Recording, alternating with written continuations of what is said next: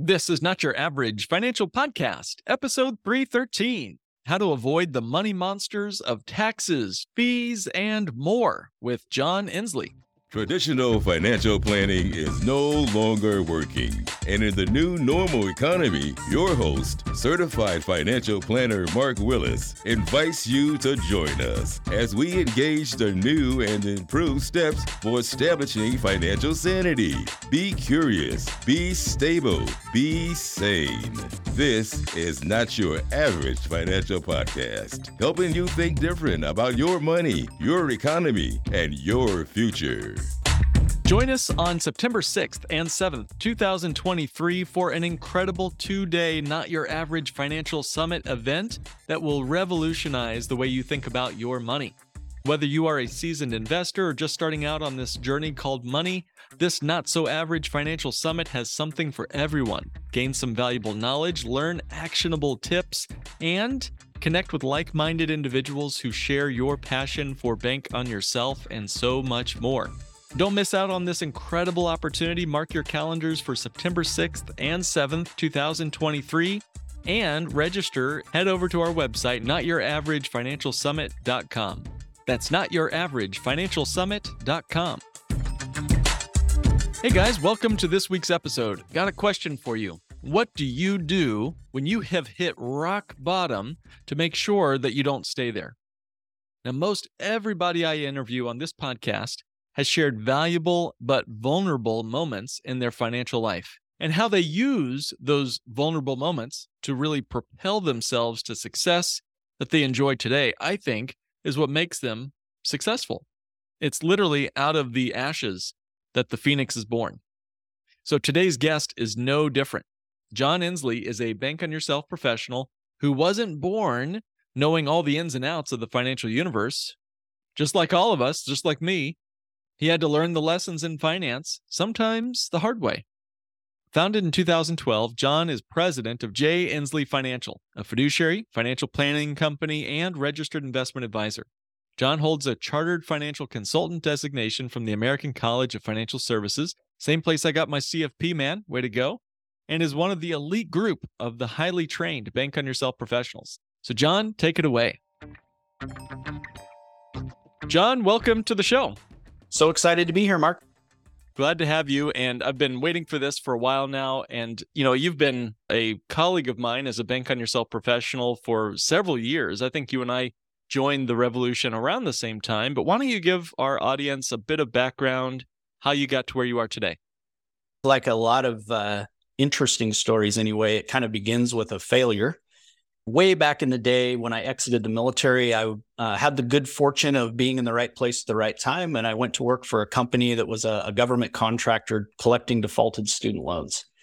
I did pretty well at that and worked my way pretty quickly into a management position. And what came along with that was uh, an employee stock ownership plan, some stock options. And anyone that was in the corporate world in the late 90s will remember what a kind of a thrill it was, right? Our company was going to do an IPO and you know, it, even though you you know you shouldn't count your chickens before they hatch, you just can't help running some numbers and applying it and going, "Wow, you know, we're going to be we're going to be rich."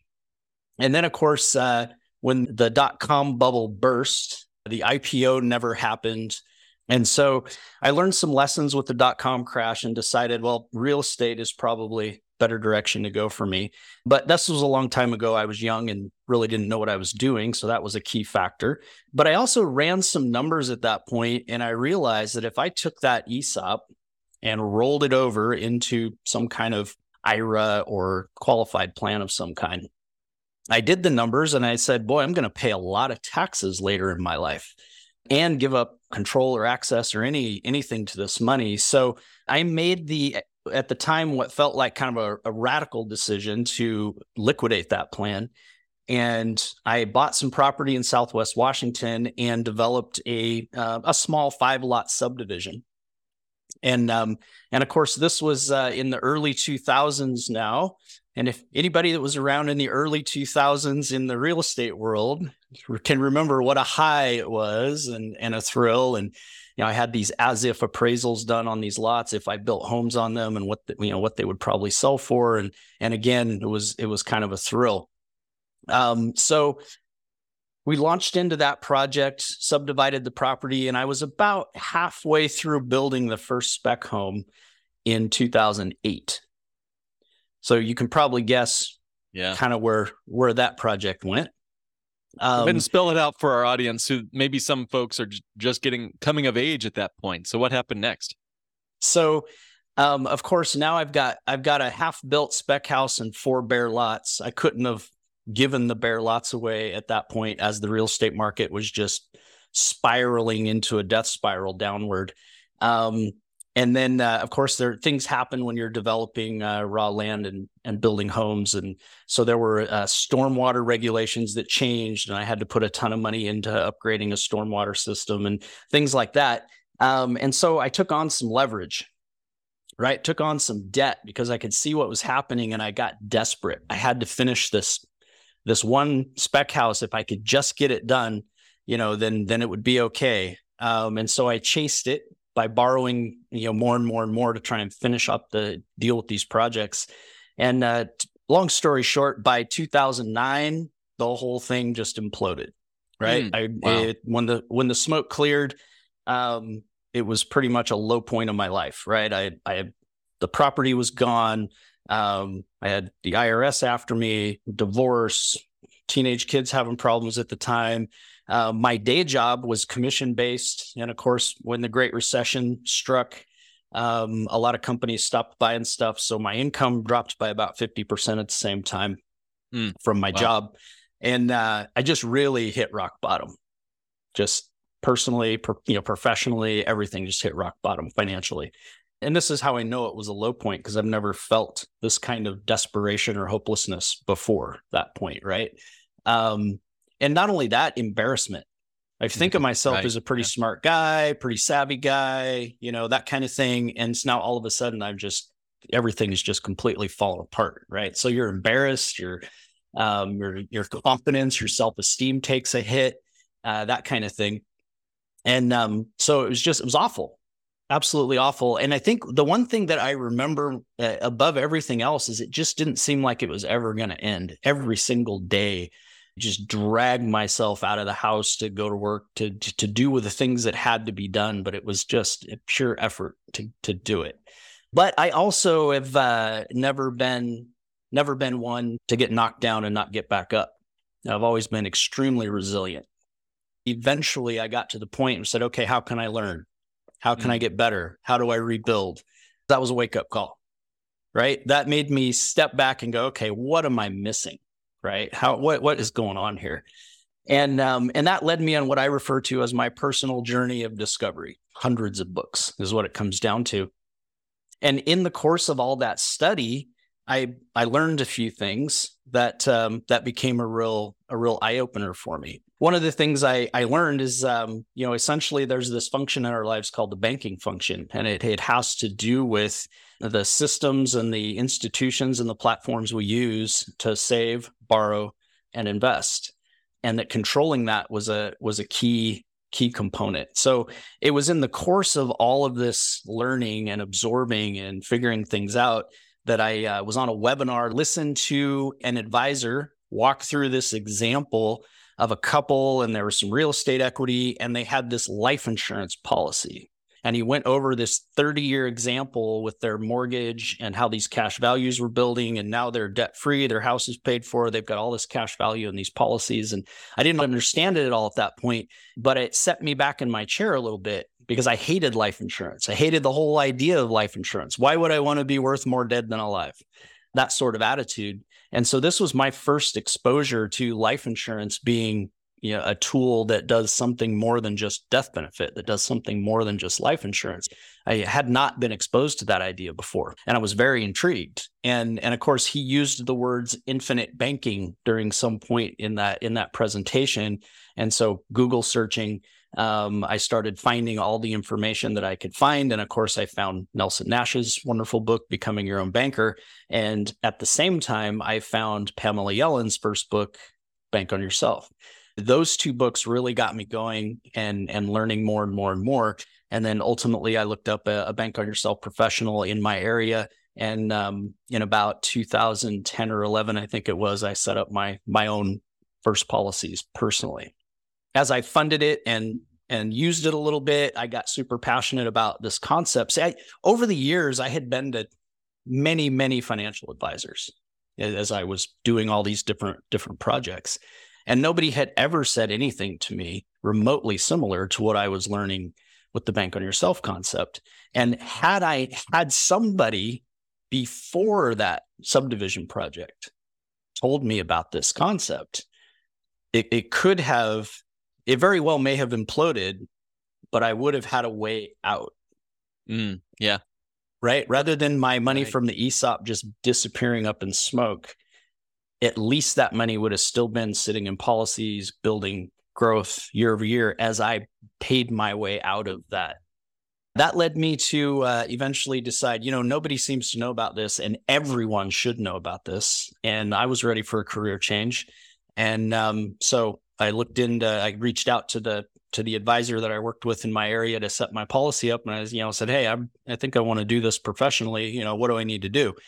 So licensing and training and, and all of those things followed. And um, in 2012, I uh, left my corporate sales job uh, a very successful corporate sales job and uh, took the leap into entrepreneurship and started Jay Ensley Financial. So now my passion is helping other American families, individuals, business owners um, learn about and understand, kind of educate people on exactly what this bank on yourself idea is and how it might apply to them. You know, my whole thing from the beginning was if if if folks just knew about it, it could probably change their life in some way. And so that's that's what I'm here to do. Why should every American family know about this and even incorporate it into their overall financial picture? First of all, Bank on Yourself is simply a system to save, invest, and borrow. Right? That, that's all it is. It's a it's a platform to facilitate saving, investing, and borrowing. And it's using the unique features of whole life insurance contracts that are designed in a proper way to to do that. Um, so in a nutshell, that's that's really what it is. It's that simple. Every American family should have it because once you understand those unique benefits, and you talk about them a lot on your on your shows, um, once you understand those unique benefits, there's really no better place to hold the cash or the money that you're putting away. And then the investing and borrowing features there, there's really no better way to facilitate investments than to use that bank on yourself system as a platform for those investments. And so I think when you understand that, at least a significant portion of every American family's financial plan should start with a foundation of of a uh, properly structured whole life policy. Take us back to your story and explain to us how having this tool, this bank on yourself tool, might have given you a way out. Describe that for us. Yes, absolutely. So so had I taken these this money that I took out of the ESOP and and liquidated it like I did, paid paid the tax and put that into in my bank on yourself policy had I known about it at that point in time and then borrowed against that policy to develop that that subdivision, right? So now who's to say that had I done that it might have turned out better? Right? It might have because I might not have had to pursue the the debt that I did otherwise. The bank Um, financing and the, the, bank yep. financing and hard loans, money loans and Yep. right these kinds of things. Um, so that's that's one course, right? It could have just whole thing just could have turned out better, but let's say it still just fell apart, right? It still just Meaning, meaning apart. the subdivision fell apart, the world economy still had its way, and and you still couldn't sell those plots of still land. Still lost the property, still did all of that, right?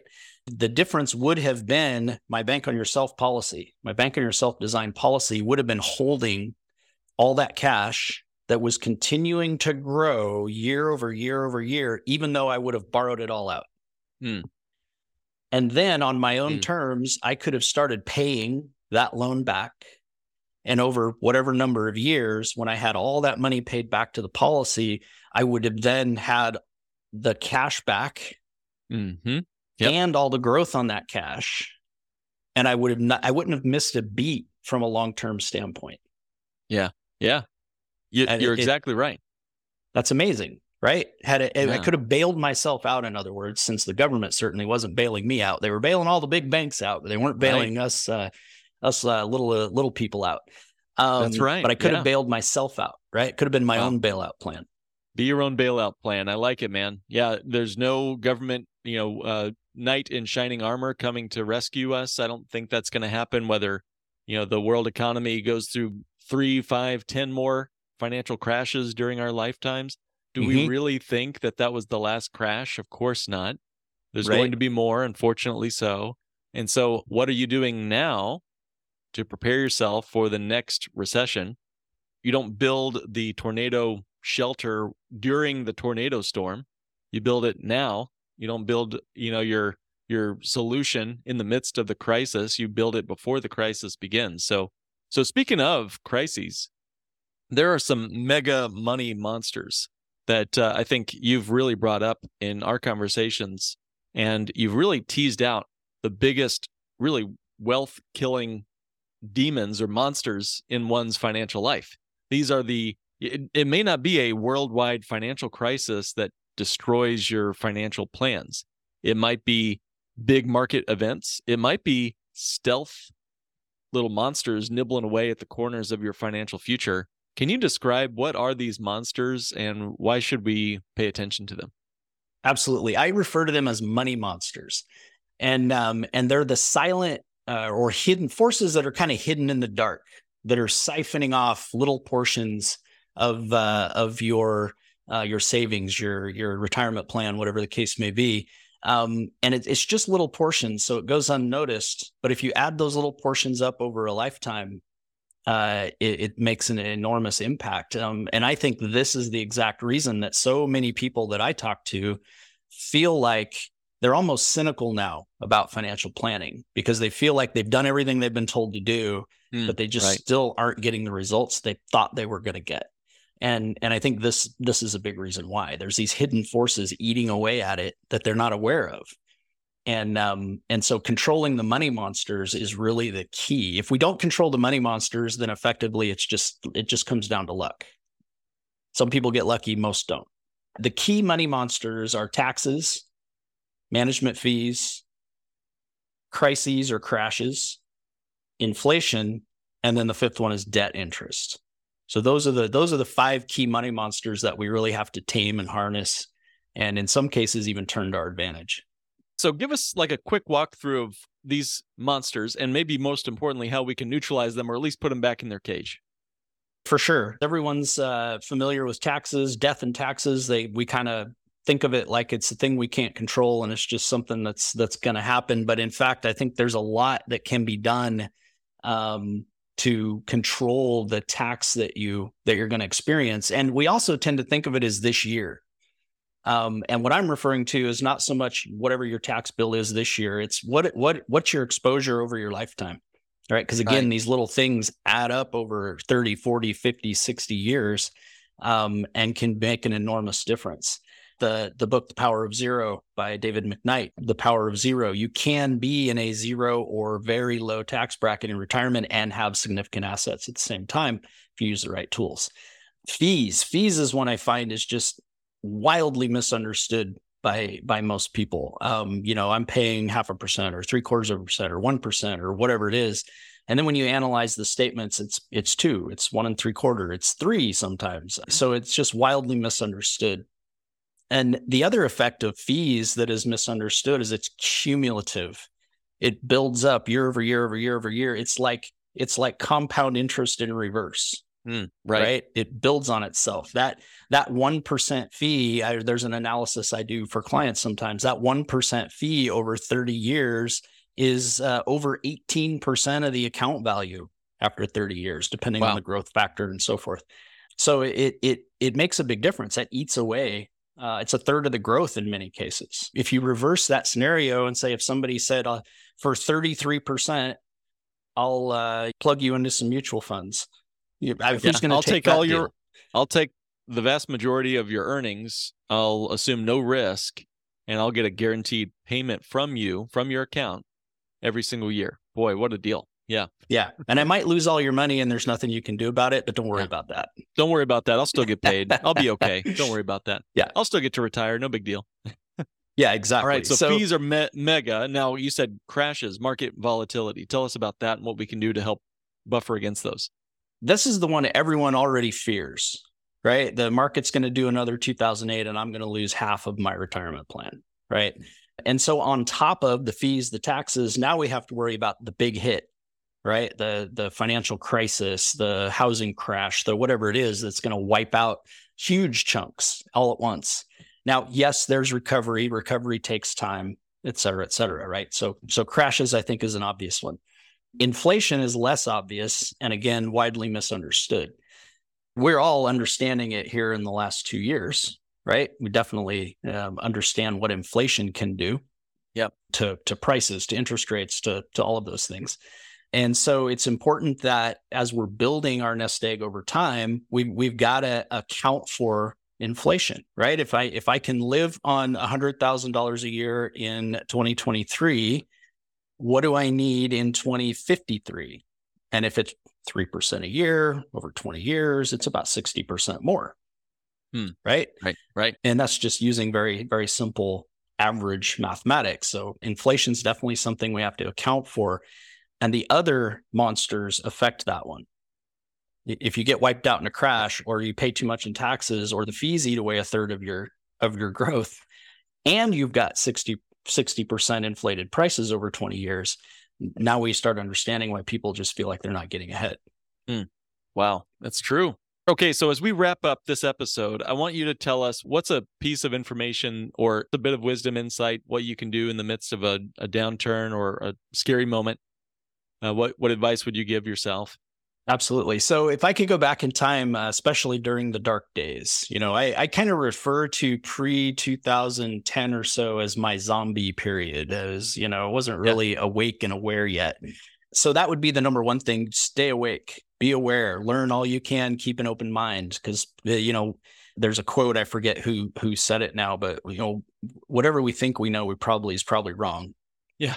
So we always have to keep that humility to understand that that there's information we can potentially have wrong and can can learn something new. And the the other thing I would say is it's easy to take ourselves in life a little too seriously. I, Yep. I, I have a joke that I that I throw around a lot. That's you know it's it's all just a hologram. Mhm. So you know we can't take ourselves too seriously. The great thing about that is we have the ability to to reprogram the hologram anytime we want. Oh, cool. That's really good, man. Yeah, you're right. You got to have that capacity to take take it um, take it with a grain of salt. Don't live with a chip on your shoulder, uh, as the old sayings go, and really to to give yourself the chance and the grace to try again tomorrow, to get up and try something new. So, how That's can it. folks reach out to you and work with you if they'd like to learn more? So best way to get to um, to work with me is to jump on over to jumponwithjohn.com. You can set up an appointment to have an introductory conversation. Everyone I work with begins with a very casual, no pressure introductory conversation just to learn about each other, get acquainted and see if if there's a fit for us to work together. Fantastic. Okay, one more time. That's jump on with John, and that's J O H N dot com. Mhm. Everybody go check it out. He's one of my favorite Bank on Yourself professionals. I get to work with him throughout the year and our ongoing education and training makes I think John one of the best in the business for being able to build these type of solutions. So thank you again John for coming on today. Oh, thanks for having me, Mark. I've been looking forward to this for a long time. Wow, what a great conversation. Thank you again John for coming on today. I hope you guys enjoyed listening to his story, learning more about the bank on yourself concept. You know, I really think there's some valuable takeaways from this episode you can take and apply to your own financial situation. Here's a few you can take action on this week. First, don't let financial failures define you. John experienced two major losses in his life, but he did not give up. He learned from his mistakes and found a better way to manage money. And you can do the same by being resilient and adaptable. Number two, consider the bank on yourself strategy as an alternative to traditional financial planning. John explained how this system can help you save, invest, and borrow using whole life insurance policies. This can really provide safety, liquidity, growth, and even tax advantages over investments that really fall flat. Third, beware of money monsters that can destroy your financial future. Again, those were taxes, fees, crashes, inflation, and interest. Each of those could destroy your portfolio and your future goals. He shared some tips on how to get rid of those monsters by using the bank on yourself concept and other strategies. So, this week, take a look at how those five monsters are already in your financial life and what you can do to take action and protect yourself from them. Finally, have fun, enjoy your life. John reminded us that money is not the ultimate goal, it's a means to an end. He encouraged us to have a positive attitude, a sense of humor, and a purpose in life. And don't forget to check out his website, jumponwithjohn.com. It's a fun word to say, or it's a fun website to say, jumponwithjohn.com, where he offers more resources and information on the bank on yourself concept. So thank you, John, and thank you everyone for coming to this episode today and checking in. It's great to have you along on the journey. Don't forget, our summit is coming up September 6th and 7th. You can find us and register at notyouraveragefinancialsummit.com. That's notyouraveragefinancialsummit.com. And thank you for listening to this week's episode of Not Your Average Financial Podcast, helping you think and live differently with your money, your economy, and your future. This has been another episode of the Not Your Average Financial Podcast. To join a financial revolution and start thinking different about money, go to www.nyafinancialpodcast.com and click Request a Meeting. The topics presented in this podcast are for general information only and not for the purposes of providing legal, accounting, or investment advice. On such matters, please consult a professional who knows your specific situation.